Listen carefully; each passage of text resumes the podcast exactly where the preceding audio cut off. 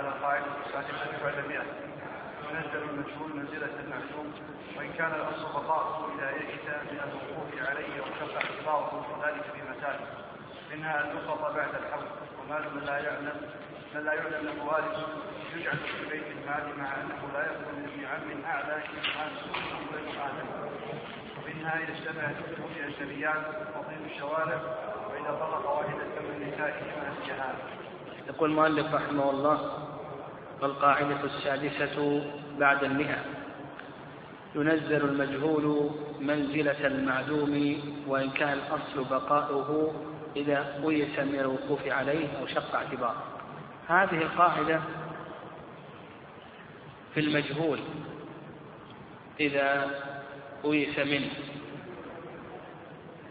وشق اعتباره. هذه القاعدة في المجهول إذا قيس منه وشق اعتباره فإنه ينزل منزلة المعدوم المجهول إذا قيس من الوقوف عليه وشق اعتباره فإنه ينزل منزلة المعدوم ذكر المؤلف رحمه الله بهذا أمثلة من ذلك قال وذلك في مسائل اللقطة بعد الحول اللقطة بعد الحول أيس من صاحبه. وحينئذ عن مشهور من المذهب تدخل في ملك الملتقط قهرا عليه. نعم قهرا عليه. تدخل في ملك الملتقط قهرا عليه. فتملك بعد الحول قال ومال من لا يعلم له وارث يجعل في بيت المال مع أنه لا يخلو من ابن عم أعلى إذ الناس كلهم بنو آدم. الذي إذا كان هناك مال جهل صاحبه ولا يعلم وارثه. وشق الوقوف على هذا الوارث وأنس منه فإنه يعتبر كمال المعدوم ويعتبر الوارث كالمعدوم.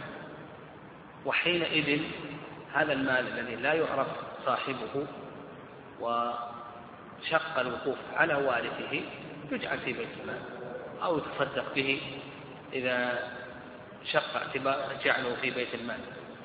قال ومنها إذا اشتبهت أخته بأجنبيات. إذا اشتبهت أخته بأجنبيات. نعم إذا اشتبهت أخته بنساء المصر.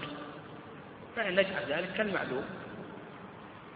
يعني لو كان هذا الرجل رضع مع امرأة واشتبهت هذه المرأة في بقية نساء القرية. نجعل هذا كالمعلوم يعني لو جعلناه كالموجود لازم من ذلك ألا يتزوج هذا الرجل. يعني لازم من ذلك ألا يتزوج هذا الرجل. فلنجعل ذلك في حكم المعدوم هذا الرضاع نجعله في حكم المعدوم ويباح له أن يتزوج. يعني يباح له أن يتزوج.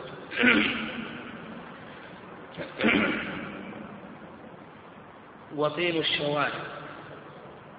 أيضا طين الشوارع محكوم بطهارته. و كونه نجس هذا مجهول. وييأس من ذلك. يعني معرفة هل هل هذا الطين نجس أو ليس نجسا هذا يشق يشق اعتباره. يعني فيجعل كالمعدوم وأنه لا نجاسة وإذا طلق واحدة من نسائه ونسيها. إذا طلق واحدة من نسائه ونسي هذه المرأة فإنها تخرج بالقرعة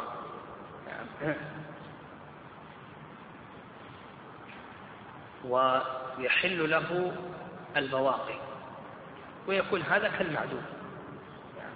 لأن لأنه هذا المجهول الآن المرأة التي طلقت هذه المبهمة يشق الوقوف عليها.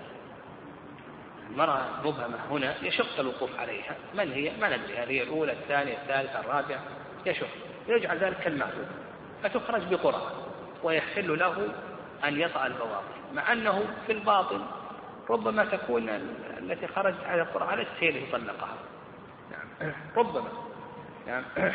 لكن يجعل هذا كالمعلوم فالخلاصة في ذلك أن المجهول إذا أيس منه من الوقوف على العلم به أو شق اعتباره إذا أيس أو شق اعتباره فإنه يجعل بمنزلة المعدوم وضرب المؤلف رحمه الله أمثلة على ذلك. إذا أيس من معرفته أو شق اعتباره ضرب بالجانبين أمثلة. قال المؤلف رحمه الله تعالى القاعدة السابعة بعد المئة تمليك المعدوم والإباحة له نوعان. تمليك المعدوم والإباحة له له نوعان. الأصل هو تمليك الموجود هذا الأصل. الأصل أن تملك من كان موجودا. لكن هل يصح أن تملك من كان معدوما؟ يقول لك المؤلف رحمه الله هذا ينقسم إلى قسمين. القسم الأول أن يكون ذلك بطريق الأصالة يعني لا بطريق التبعية أن يكون ذلك بطريق الأصالة فيقول لك المؤلف لا يصح. مثلا تقول وهبت لمن سيولد لزيد. معدوم هذا ما يصح. وقفت على من سيولد لزيد. هذا معدوم ما يصح. واضح؟ طيب. وصى لمن سيولد لزيد معدوم ما يصح طيب القسم الثاني أن يكون على طريق التبعية. فيقول لك يصح من أمثلة ذلك لو قال هذا وقف على زوج ومن يولد له. زيد حتى الآن ما تزوج. يصح ولا يصح يقول يصح ما دام على سبيل التبعية يصح وهبت هذا المال لزيد ولمن سيولد له. وصى بهذا المال لزيد ولمن سيولد له مع أنه ما تزوج نقول حكم ذلك أنه ماذا؟ ها يصح فكان على طريق الأصالة يقول لك المؤلف لا يصح. على طريق التبعية ها يقول لك أنه يصح. قال لك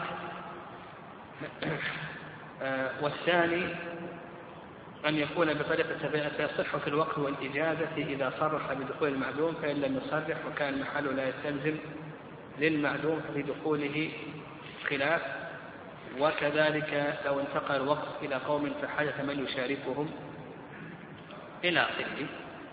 منها الإجازة لفلان ولمن يولد له فإنها تصح. نعم. تصح. يعني إجازة المرويات مرويات الأحاديث الإجازة لفلان من يولد لفلان. الوقف على من سيولد له أو على ولده وولده وولده أبدا. هذا كله على طريق التبعية. فالخلاصة في ذلك في تمليك المعدوم خلاصة إن كان على سبيل الأصالة ها؟ لا يجوز. وإن كان على سبيل التبعية ها؟ فإنه جائز ويثبت تبعا ما لا يثبت استقلالا. قال القاعدة الثامنة بعد المئة. ما جهل وقوعه مترتبا أو أو متقاربا. هل يحكم عليه بالتقارن أو بالتعاقب في خلاف. والمذهب الحكم بالتعاقب لبعد التقارن ويندرج تحتها صوت. هذه القاعدة معناها إذا حصل شيئان وجهلنا هل حصل دفعة واحدة أو حصل مترتبين. أحدهما بعد الآخر. إذا حصل شيئان شيئان وجهلنا هل حصل دفعة واحدة أو حصل مترتبين. أحدهما بعد الآخر. فهل نحكم بالتقارن وأنهما حصل دفعة واحدة أو نحكم بالتتابع نعم. والترتيب. أحدهم بعد الآخر يقول لك المؤلف رحمه الله نحكم بأي شيء؟ بالتعاقب. لأن التقارن بعيد يقول المؤلف رحمه الله تعالى نحكم بأي شيء؟ بالتعاقب لأن التقارن نعم قال لبعد التقارن ويندرج تحت ذلك صور. المتوارثان. إذا مات جملة بهدم وغيره. المتوارثان. مثل الأب وابنه. إذا مات بحادث سيارة كما يحصل كثيرا اليوم يموت الأب وابنه بحادث سيارة. هل نحكم بأنهما ماتا دفعة واحدة بحيث مات جميعا بلحظة واحدة بحيث أنه ما يرث أحدهما الآخر؟ أو نحكم بأن أحدهما تقدم؟ ها وش يقول المؤلف؟ نحكم بأي شيء؟ بالتعاقب يعني أحدهما تقدم. ولهذا على المذهب يورثون الأب من مال الإبن والإبن من مال الأب إلى آخره. يورثونه من التلال دون الطريق. حسب التفصيل عندهم. المهم أنهم يحكمون بأي شيء؟ بالتعاقب. بحيث أنه يورث الإبن من مال الأب والأب من مال الإبن. قال لك وإذا أقيم في المصر جمعتان. إذا أقيم في المدينة جمعتان بلا حاجة. هل نحكم بأنهما وقعا دفعة واحدة يعني كبر الإحرام جميعا دفعة واحدة أو بالتعاقب. ها؟ يقول لك المؤلف رحمه الله نحكم بالتعاقب. وأن أحدهما تقدم. قال لك أو زوج وليان. هل نحكم بأنهما زوج لحظة واحدة يعني هذا الرجل ولي على هذه المرأة وهذا الرجل ولي على هذه المرأة. مثل مثل أخوين الشقيقين. الأخوين الشقيقين كل منهما ولي لهذه المرأة. فهذا زوج وهذا زوج. ها؟ فهل نحكم بأنهما زوج دفعة واحدة بحيث لا يصح. مثل الجمعة لو وقعت دفعة واحدة لا يصح. أو نحكم بالتعاقب وأن أحدهما صحيح. ها؟ نحكم ماذا؟ بالتعاقب وأن أحدهما صحيح. وإذا أسلم الزوجان قبل الدخول إذا أسلم الزوجان هل نحكم بأنهما أسلم دفعة واحدة تلفظ بالشهادتين دفعة واحدة ها؟ أو نحكم بأن أحدهما أسلم قبل الآخر ها؟ بالتعاقب وأن أحدهما أسلم قبل الآخر. قال المؤلف رحمه الله القاعدة التاسعة بعد المئة. هذه القاعدة في التصرف مع وجود الإبهام أو الاشتباه. نعم هذه القاعدة في التصرف مع وجود الإبهام أو الاشتباه. إذا كان هناك إبهام أو اشتباه فهل يجوز التصرف؟ أو نقول لا يجوز التصرف. هذه القاعدة تنقسم إلى أقسام. يعني هذه القاعدة تنقسم إلى أقسام. القسم الأول قال المؤلف رحمه الله المنع من واحد مبهم أو معين مشتبه بأعيان يؤثر الاشتباه فيها يؤثر القسم الأول نقول يعني خلاصة القسم الأول إذا كان هناك مبهم أو مشتبه. إذا كان هناك مبهم أو مشتبه. يؤثر في الحكم.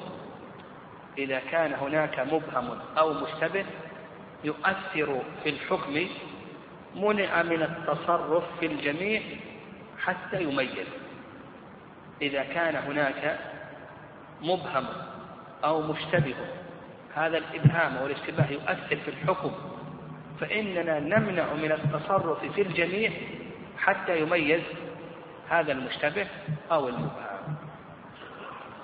مثال ذلك مثال ذلك قال لك المؤلف رحمه الله منها إذا طلق واحدة مبهمة منع من وصف زوجاته حتى تميز بالقرآن. إذا هذا مثال. إذا وجد مبهم أو مشتبه. هنا الآن وجد المبهم. فيمنع من التصرف في جميع زوجاته حتى يميز المبهم. طلق إحدى زوجاته مبهم. قال إحدى زوجاتي طالق. ما ندري أيها ما يجامع أي امرأة من زوجاته لا يجامع أي امرأة من زوجاته حتى يميز ماذا؟ المبهم ولهذا قلنا منع من التصرف في الجميع حتى يميز المبهم وكذلك أيضا قال وكذا إسف الإماء إذا أعتق أمة من إمائه. ما يطأ؟ بقية الإماء حتى يميز التي أعتقها. أو اشتبهت أخته بعدد محصور من الأجانب. ما يميز ما, ما يتزوج هذه الأجنبيات حتى يميز أخته. أو ميتة في مذكات ما يأكل من المذكات حتى يميز ماذا؟ ها؟ الميتة. هذا القسم الأول. فتلخص لنا القسم الأول.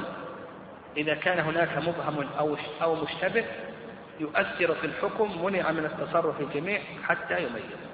القسم الثاني قال لك المنع.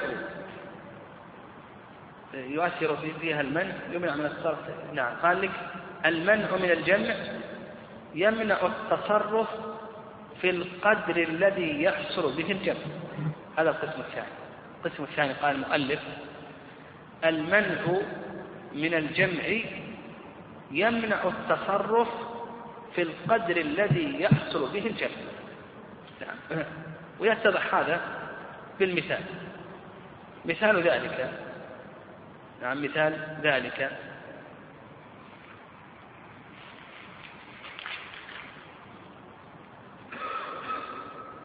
إذا ملك نعم إذا ملك أختين. ملك أختين. فله أن يطأ أحدهما. ملك أختين أمتين. نقول يملك أن يطأ أحدهما. فإذا وطئ إحدى الأمتين فإنه لا يجوز له أن يطأ الأخرى حتى ماذا؟ حتى يخرج التي وطئها عن ملكه. إذا ملك أختين أمتين. فيجوز أن يطأ إحدى الأمتين فإن أراد أن يطأ الأخرى لأنه ما يجوز أن يجمع في ملك اليمين بين وطء أختين فإذا أراد أن يطأ الأخرى لا يجوز له ماذا؟ أن يطأها حتى يخرج الأخرى الموطوءة عن ملكه فإذا أخرج الموطوءة عن ملكه جاز له أن يطأ ماذا؟ الثاني نعم. ولهذا قلنا المنع من الجمع جمع يمنع التصرف في القدر المشترك الذي يحصل به الجمع. الذي يحصل به الجمع ما هو؟ ها؟ الوقت المنع من الجمع وهو الجمع في الوقت يمنع التصرف في القدر الذي يحصل به الجمع وهو الوقت فلا يطأ الثانية حتى يخرج الأولى. طيب. الثالث. نعم الثالث.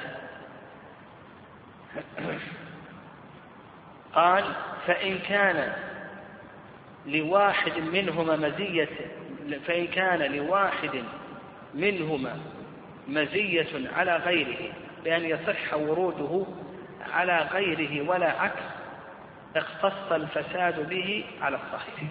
هذا القسم الثاني. ويتعلق بالقسم الثاني. المنع من الجمع يمنع التصرف في القدر الذي يحصل به الجمع. القسم الثالث قال فإن كان لواحد منهما مزية على غيره بأن يصح وروده على غيره ولا عكس اختص الفساد به. في مسألة الأختين لا مزية لإحداهما على الأخرى.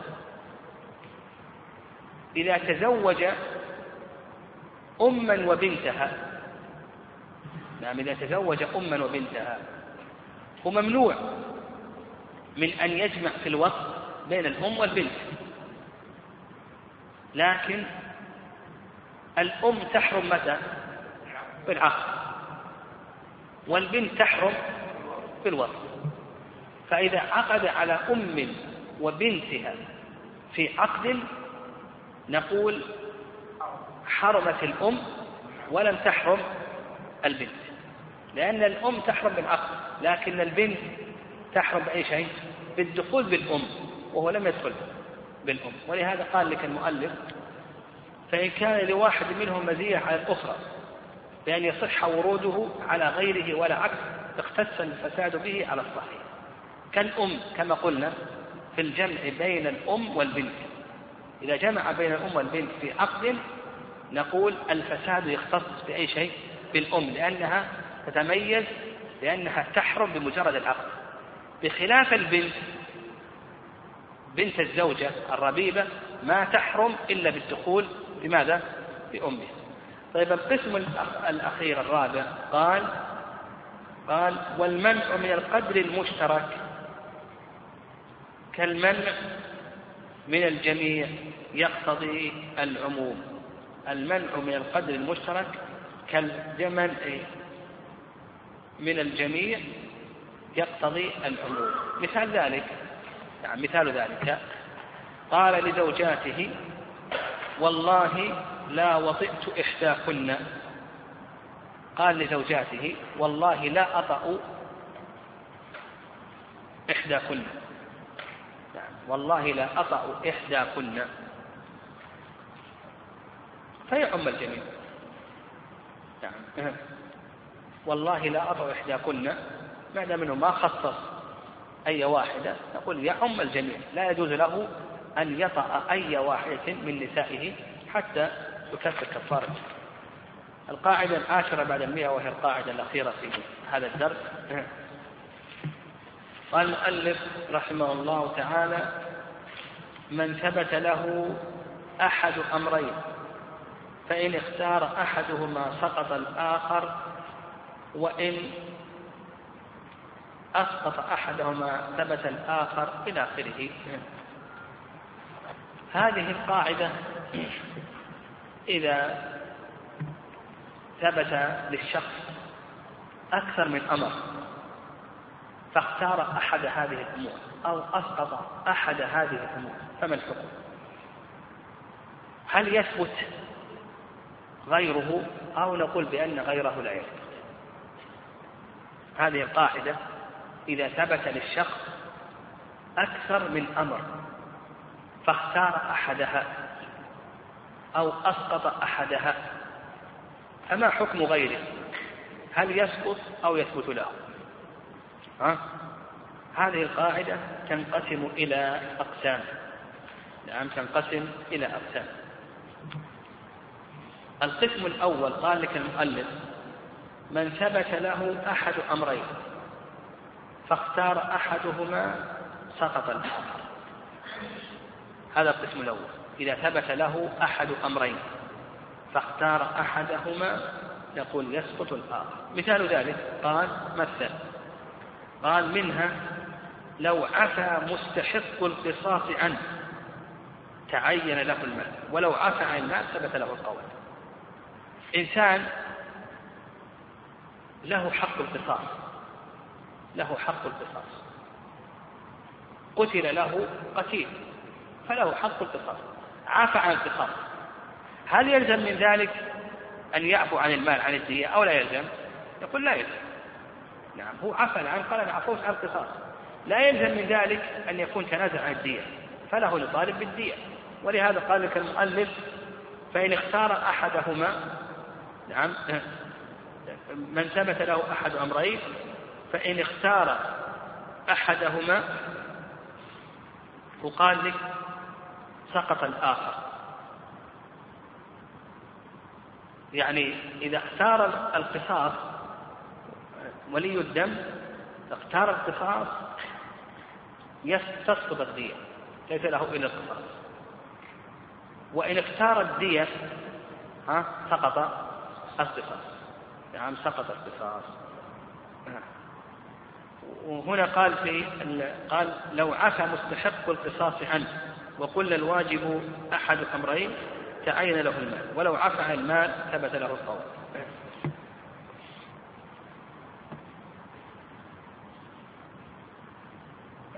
القسم الأول من ثبت له أحد أمرين فإن اختار أحدهما سقط الآخر. هنا في في حالة القصاص يجب له أمران. يجب له أمران. يجب له القصاص وكذلك أيضا الدين. إن اختار القصاص نعم قال أنا أريد القصاص. هم الفقهاء ما يقولون الدية تسقط لكن هنا قال المؤلف رحمه الله سقط الآخر لكن الفقهاء رحمهم الله لا يرون أن الدية تسقط اختار القصاص له أن يتنازل إلى ما هو أقل منه. له أن يتنازل إلى الدية. لكن لو اختار الدية ها ليس له أن يطالب أي شيء. بالقصاص القسم الأول الخلاصة في القسم الأول. من ثبت له أحد أمرين. فإن اختار أحدهما سقط الآخر. مثال ذلك اختار الدية يسقط القصاص القسم الثاني أيضا من ثبت له أحد أمرين فأسقط أحدهما ثبت الآخر. أسقط أحدهما ثبت الآخر. أسقط القصاص نقول تثبت له الدية أسقط القصاص تثبت له الدية قال المؤلف في القسم الثالث وإن امتنع منهما يعني من ثبت له أحد أمرين امتنع منهما فإن كان امتناعه ضررا على غيره استوفي, استوفي له الحق الأصلي الثابت له إن كان ماليا ومن أمثلته من أمثلته الغريب نعم.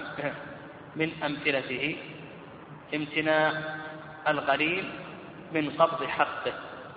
نعم. امتناع القريب من قبض حقه. قال لك وإن امتنع منهما فإن كان امتناعه ضررا على غيره استوفي له الحق الأصلي الثابت إن كان مالكا. الغريم إذا امتنع من أن يقبض حقه. امتناعه هذا يضر بصاحب المال لأن صاحب المال يريد أن يبرئ ذمته. فإنه يستوفى يستوفيه القاضي. يستوفيه القاضي من من من المدين نعم من المدين واضح؟ فالغريم ثبت له أحد أمرين إما أن يستوفي وإما أن يسقط. إما أن يستوفي وامتنع من الاستيفاء. فإنه يستوفى له هذا الحق لأن امتناعه هذا ضرر بالمدين يستوفيه القاضي. طيب هذا القسم الثالث. قال فإن لم يكن حقا ثابتا فقط. هذا القسم الرابع. من ثبت له من ثبت له أحد أمرين.